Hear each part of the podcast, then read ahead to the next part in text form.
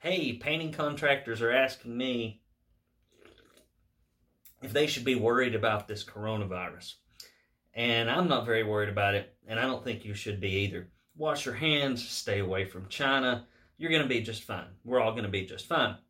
Things that are outside of your locus of control, you should not worry about. But I've got a list here of five things that you also don't need to worry about. And then I got a list of 18 things that should keep you up at night, that should make you break out into a cold sweat. And this is after doing 1,067 hour long business assessments. I'm going to tell you exactly what painting contractors should worry about and what they shouldn't. Are you ready? Here we go. The no worry list. Your competitors. You can't do anything about them. Licensed, unlicensed, illegal, legal, cheap, broke, rich, can't do anything about them. Don't worry about it. What people tell you your prices have to be. Most painting contractors have picked like an arbitrary price out of the air. They heard at the paint store, were told about a GC, they think it's like engraved on their tombstone. Not so. The government. You don't run it. Give a little money, maybe volunteer, uh, maybe vote, and that's all you can do your unique local market. Oh, my market's full of cheap people. My market's full of rich people. My market's full of this type of contractor. Not true. I've worked with 430 some odd painting contractors in six different countries of all shapes and sizes. Your market is hardly any different from anybody else's. Don't hang on that as an excuse because it's just not true. Your hard luck story. Okay, everybody's got a hard luck story.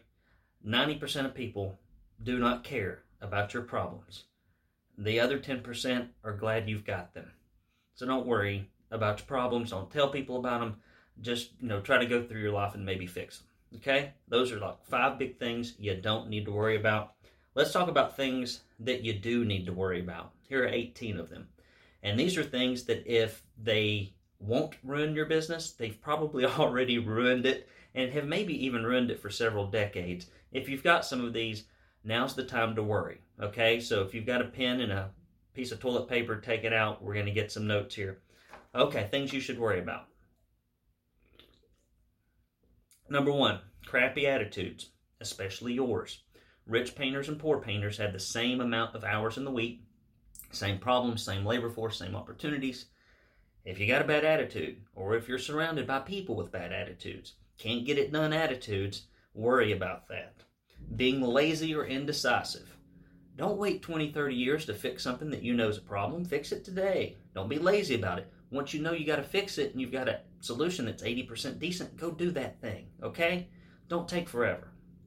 Not communicating or marketing to your past clients. This is just dumb, dumb, dumb, dumb. So we find all these people that actually pay us money. Where do we spend all our money? Talking to people that don't know us from Adam's House Cat you know, your repeat customers have large transactions, net new ones have small ones. They close at 60, 70%, net new closes at 30. Um, they're price sensitive on the net new side. They're not price sensitive on the repeat side. Where we spend all our money? Net new. Where do we not spend any money? Repeat. If you haven't talked to your clients in a consistent way on a monthly basis through multiple mediums, you're an idiot. Worry about that. Pathetic, persuasive, or unpersuasive sales processes. Okay, I've been drinking a little bit. So, pathetic, unpersuasive sales processes. If you've got to show up, pet the dog, email a PDF estimate, maybe hand them a business card, maybe follow up a couple of times and you know move on, that sucks. It's terrible. It's why your closing rates are awful or your prices are cheap. Worry about that. Start biting your fingernails about that. Failing to do daily job costing. What you do for a living is that you buy labor wholesale and you sell it retail at a profit. If you don't track how many labor hours are sold, and if you don't track how many are used, and you don't know how much money you're making, worry about that. Not knowing production rates, pay rates, or labor rates. Three most important rates. If you're guessing your projects, if you don't know what you pay a painter on average, if you don't know what your charge rate is on average, if you don't know if you're getting it, That'll run your business. Worry about that. No recruitment and hiring systems. You kind of got to have humans to run a painting business. And if you spent like $500 last year in two or three hours and you just posted an ad on Craigslist and maybe asked your guys if they knew of anybody and then threw up your hands and said, oh, you just can't find good help, Worry about that. That's something to worry about. Doing new construction work. That's garbage. All, all the buildings out there and you want to pick the one that takes the highest cost of administration with the lowest margins, the most headaches, and the slowest pay. If you abdicate your marketing, sales, and operating responsibilities to a GC, you're going to pay a price. It's going to be zero equity and low income. Be frighteningly worried about that. Spending money on net new marketing without tracking. Nothing wrong with net new marketing. Spend it wherever you want to, but you better have a dedicated URL and a phone number so you can tell what your cost of lead and cost of sale is failing to go after commercial repaints. They're all over the place. Yeah, it's a little harder than some of the other stuff, but you should be going after it. It's hard to get rich painting grandma's bedroom. You can do it, but man, it sure is nice to have a couple of good paydays. Not time blocking. If you are an owner, and if I look at your calendar for the next three, four weeks, and there's nothing on there to go after new business, there's nothing on there for self improvement, there's nothing on there for trying to discover new ways to market, to sell, to recruit. And yet there are places on there to run paint, to start jobs, to do estimates. If you spend your whole life oriented around things that don't improve your business and then try to cram in a little business improvement whenever you're not busy, that ain't going to work. Worry about that. Getting in personal and business debt. Yeah, worry about that. If you're still in debt after about a couple of years in a painting business, you're doing it all wrong. No need to get into debt. You don't need any debt. This is a cash flow business. Stay away from that stuff, it'll ruin your life.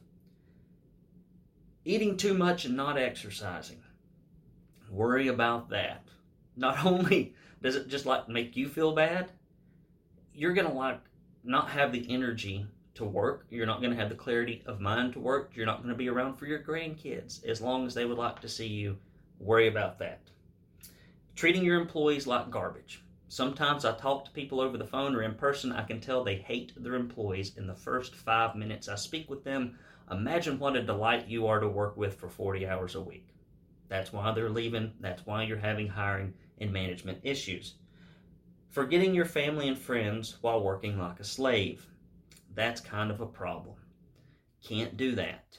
If your personal life's in shambles, your business life will probably be in shambles.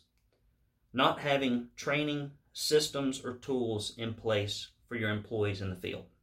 If you just show up and verbally blah, blah, blah a few things and then walk away and get all mad when they don't do the perfect job and come in on budget, whose fault is that? Your fault, not their fault. Investing zero time in getting serious about the business side of your business. The day that you decided to become a painting contractor and a business owner, you quit becoming a painter. That's not your role anymore. And if you spend three, four years learning how to be a good painter, but you spent zero time learning how to do business functions, and yet your business is failing, well, I wonder damned why. Should be pretty simple. And then finally, failing to set personal goals. Kind of hard to get where you want to get if you've never written down on paper where you want to go or how you're going to get there. Now, listen, I know that we've got lots of corona in the news. I've got lots of corona here, and it's working hours. I'm going to drink it. But we ain't got to worry about that. We can't control that. We can't do anything about that. So, what you and I need to do is focus on what we can focus on.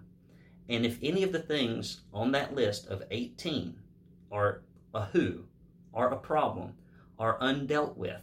Take this coronavirus epidemic, now pandemic, and figure out how you can take that worry and direct it toward things that matter and then constructively do something about it.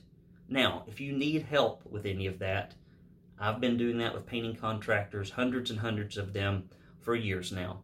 Pick up the phone, send me an email. I'd be happy to do it. And maybe we can even have a beer or a Corona together while we do it. Take care, guys. Don't worry about all this stuff in the news. You just focus on you, your business, your family. You'll be just fine. Later, guys.